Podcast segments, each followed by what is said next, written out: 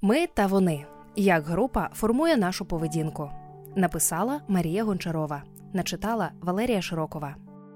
У 1943 році Абрагам Маслоу запропонував піраміду потреб, якою економісти, соціологи та психологи користуються дотепер. На нижчих щаблях після фізіологічних потреб їжа, сон і вода не випадково йдуть потреби у безпеці та любові. Група це ресурс, це їжа і репродукція, це захист і відчуття значущості. Завдяки комуні людям вдавалося подолати ворога, який намагався вкрасти спільні ресурси. Ба більше сама наявність спільного ворога посилює відчуття єдності, залучення та гордості за групу. Майже неможливо жити здоровим життям без будь-якого соціального контакту. Людина прагне до формування позитивних та довготермінових міжособистісних стосунків. Це і потреба у належності до групи. Її можна пояснити як з точки зору еволюції та виживання, так і з погляду самоідентифікації. Люди мотивовані належати до групи, здатної підтримати їхні відчуття значущості та високу самооцінку. Ці відчуття необхідні для задоволення психологічних потреб, зокрема потреби у самоактуалізації, що є кінцевою точкою у піраміді Маслоу. Група та її досягнення мають значення. Я належу до групи, а отже, я маю значення. Навіть більше зниження почуття належності пов'язано з депресією та суїцидальною поведінкою. Також потреба у належності до групи впливає на нашу схильність до адаптації до групових вподобань, поглядів та поведінки. Категоризація коли я бачу людину, яка має татуювання, то несвідомо усміхаюсь. Є відчуття, ніби ми належимо до таємного клубу, в який людям без тату доступу немає. Ніякого клубу, звісно ж, не існує, але мій мозок автоматично вже виокремив дві групи: ті, у кого татуювання є, і ті, у кого його немає. Схильність мозку категоризувати це одна з базових функцій виживання. Ми знаємо, хто наші друзі, а хто вороги. Можемо відрізнити птахів від комах, а свіжу їжу від зіпсованої. Кількість категорій, що зберігаються у нас у голові, величезна. Таким чином мозок полегшує собі роботу, адже завдяки категоризації обсяг інформації, яку треба запам'ятати, стає меншим, а отже, і витрати енергії також зменшуються. Соціальна категоризація невід'ємна частина цього механізму. Ми ділимо людей на категорії, адже так легше співіснувати. З одного боку, це допомагає в адаптації, з іншого посилює стереотипне мислення. З багатьох знайомих елементів ми одразу ж можемо скласти образ людини, яку бачимо. Наприклад, поєднання костюма і краватки свідчить явно не про роботу у шахті, а радше про офісну професію. Завдяки наявним нейронним зв'язкам ми маємо цю асоціацію вже за мілісекунди і знаємо, як поводитися з цією людиною. Основна функція соціальної категоризації полягає у тому, що вона об'єднує та обмежує хаотичні індуктивні умовиводи. Дослідження нейронних механізмів соціальної категоризації 2017 року показало, що достатньо навіть виразу обличчя для сортування людей у певні соціальні категорії. Згідно з теоріями соціальної ідентичності та самокатегоризації, люди формують певні частини своєї особистості залежно від соціальної групи, до якої вони належать. Коли люди класифікують одне одного, вони переважно додають своє я в одну з категорій. Наприклад, можна сприймати себе як особистість, відмінну від усіх інших людей соціальна особистість, або як жінку, яка поділяє певні якості та переконання, характерні саме для цієї групи, і яких немає у чоловіків. Таких категорій може бути дуже багато: жінка, мати, українка, членкиня клубу читачів китайської літератури тощо. Що менша група, то конкретніше сформовано її цінності. З іншого боку, атрибути, які є стереотипними для групи, можуть бути приписані і собі внаслідок процесу, який називається самостереотипування. За теорією самокатегоризації ми схильні розраховувати, що спільні уявлення про групу серед членів цієї таки групи будуть схожими, навіть якщо на початку відрізнялись.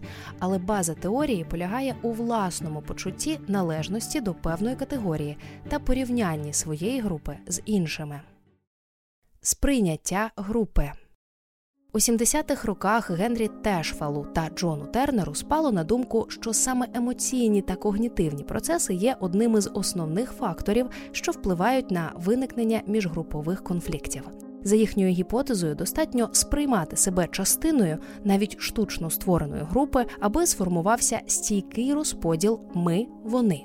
Сприйняття є ключовим поняттям, адже воно не є об'єктивним, але вплинути на нього можна доволі легко. Дослідники провели серію експериментів. В одному з них хлопців шкільного віку попросили вибрати одну з картин, авторів яких не називали. Після цього їх випадковим чином поділили на дві групи і сказали, нібито одна група обрала Кандинського, а друга клея. На наступному етапі хлопці грали у серію ігор на розподіл балів. Кожному з учасників дали можливість розподілити персональні бали між учасником зі своєї групи та учасником з іншої, тобто була можливість розподілити бали так, щоб ніхто не програв. Однак найчастіше хлопці хотіли перемогти іншу команду. Вони навіть були готові втратити власні бали, аби тільки інша група була у мінусі. Цими дослідженнями Тешвел показав, що у людей є природна схильність надавати перевагу своїй групі. Усе, що потрібно для створення ефекту групового фаворитизму, формальний мінімальний розподіл на групи. У наступних дослідженнях Генрі Тешвал і Майкл Білік довели, що навіть коли члени груп усвідомлювали, що групування повністю рандомізоване і не базується на їхніх уподобаннях, вони все одно проявляли груповий фаворитизм. Ми надаємо перевагу тим, хто на нас схожий. А ще ми схильні приписувати більше позитивних якостей людям, яких вважаємо частиною свого кола. Так, після проведення своїх експериментів Тешфел і Тернер сформували теорію соціальної ідентичності. Соціальна особистість це значна частина сприйняття людиною самої себе, залежна від належності до певної групи. Теорія може пояснити певну міжгрупову поведінку, базуючись на тому, як люди сприймають відмінності між статусом своєї групи та інших, адже ми сприймаємо себе у контексті соціуму, що нас оточує. Група, до якої ми належимо і маємо емоційну прихильність, може вплинути на наше сприйняття себе та сформувати сприйняття інших. Однією з невід'ємних частин теорії соціальної ідентичності є мотивація людини мати позитивну відмінність від інших. Це добре проілюстрував експеримент з картинами. Хлопці були готові пожертвувати власними балами, аби тільки перемогти іншу групу та виділитися на фоні неї. Порівняння справді може вплинути на те, як ми сприймаємо статус своєї групи у суспільстві. Почуття власної значущості, необхідне для формування стійкої самооцінки, також підкріплюється груповими досягненнями та позитивною відмінністю. Почуття гордості за групу проявляється у так званому ефекті моди або соціальної креативності. Це формування у групі певних норм поведінки та самовираження, які підкреслюють належність до цієї групи можуть утворюватись еталони зовнішнього вигляду, одяг, зачіска, які напряму впливають на самооцінку та поведінку групи. Наприклад, перед футбольним матчем фанат з гордістю буде носити форму своєї улюбленої команди. Це допоможе йому не тільки знайти своїх і об'єднатися проти спільного ворога, але і гучно заявити про свою належність до цієї групи. Однак доволі незначні та позитивні на перший погляд деталі можуть мати доволі жорстокі наслідки. Конкуренція та ворожість між футбольними фанатами є у всіх країнах світу. Наприклад, майже жоден футбольний матч в Англії не проходить без бійки. Достатньо незначної провокації і міжгрупового конфлікту не уникнути. Міжгруповий конфлікт. Беручи до уваги перераховані вище елементи, можна припустити, що група має більшу силу ніж індивід. Усі члени групи будуть підтримувати одне одного у спільних упередженнях та дискримінації стосовно інших конкурентних груп. Отже, і поведінка кожного у групі залежатиме від загального настрою, що у ній панує. Зокрема, наявність конкретного ворога впливає на рівень відчуття належності та єдності. Наприклад, політика Дональда Трампа є одним з найважливіших факторів потужної згуртованості американських лібералів. Навіть умовна загроза ресурсам, фінансовим чи територіальним цінностям та або владі може спровокувати упереджене ставлення, негативні стереотипи та агресивну поведінку і призвести до міжгрупового конфлікту. У 1954 році Музафер Шериф провів експеримент і сформував теорію, яка стала базою для опису міжгрупових відносин, зокрема і теорії соціальної ідентичності. Згідно з його теорією реального конфлікту, конкуренція через обмежені ресурси та потреби призводить до міжгрупової конфронтації. У славнозвісному експерименті, проведеному у таборі бойскаутів у національному парку Печери Робера у Сполучених Штатах Америки, брали участь 22 хлопці. Учасникам було по 11-12 років. Вони були білими, походили з протестантських родин з двома батьками і не знали один одного до початку дослідження. Протягом трьох тижнів, що хлопці перебували у таборі, дослідники, які видавали себе за табірних інструкторів, вели пильне спостереження за їхньою взаємодією. Експериментатори створили дві групи, які на початку не знали одна про одну. Хлопцям давали завдання на планування та вирішення певних задач, аби побудувати стосунки та створити стійке відчуття належності, емоційної прихильності. Зокрема, кожна група сама обирала собі назву, яка була надрукована на футболках та прапорах. На другому тижні дві групи нарешті зустрілись, щоб взяти участь у спортивних змаганнях. Цей етап мав показати, як вплине конкуренція на подальшу взаємодію двох вже сформованих груп. Щодня команди змагалися і переможці отримували цінні призи, тоді як ті, хто програвав, не отримували нічого.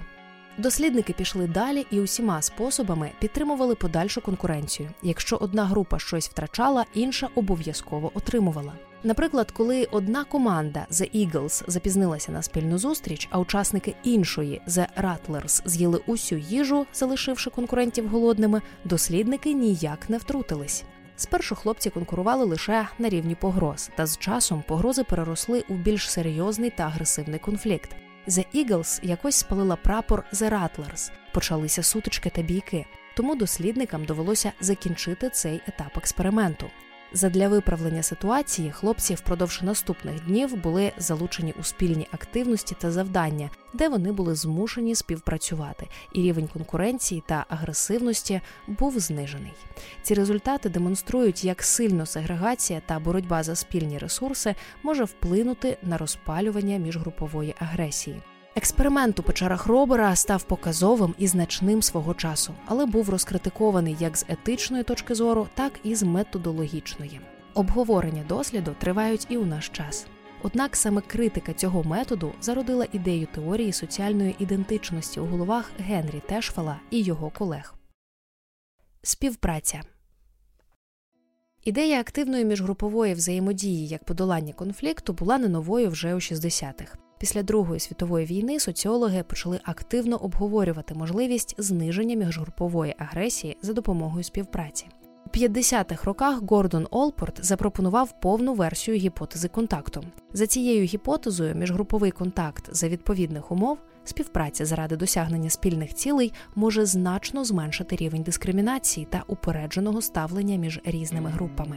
Наприклад, серія досліджень показала, що гетеросексуальні респонденти, які мали позитивний досвід взаємодії з гомосексуалами, були схильні позитивно описувати ЛГБТ спільноту загалом. Теорія містить чотири компоненти змін, які значно знижують упередженість. Це рівень знань стосовно іншої групи, зміна поведінки, відкритість до нового досвіду, побудова афективних дружніх зв'язків та переоцінка групового сприйняття. Слід зауважити, що емоційний компонент є одним з найголовніших факторів, на який впливає контакт. Взаємодія зменшує відчуття загрози і посилює відчуття емпатії, тобто співчуття. Емпатія своєю чергою пов'язана зі зменшенням упереджень та стереотипного мислення. Дослідження підтверджують співвідношення між контактом та позитивним сприйняттям. Наприклад, чим більше міжрасових контактів мають темношкірі та білі південноафриканські етноси, тим більше терпиме у них ставлення до політики іншої групи. Є докази, що спільна робота має особливо сприятливий вплив, тоді, коли умови змушують людей визначити нову інклюзивну групу, яка нівелює їхні колишні підгрупи. Заперечувати те, що ми створіння соціальні, марно. Всім нам потрібна підтримка, потрібна група, яка може допомогти нам у виживанні. Але у нашому світі, повному розподілу та сегрегації, необхідно пам'ятати, як група впливає на нашу поведінку не завжди позитивно, і як ми самі несвідомо піддаємося її впливу.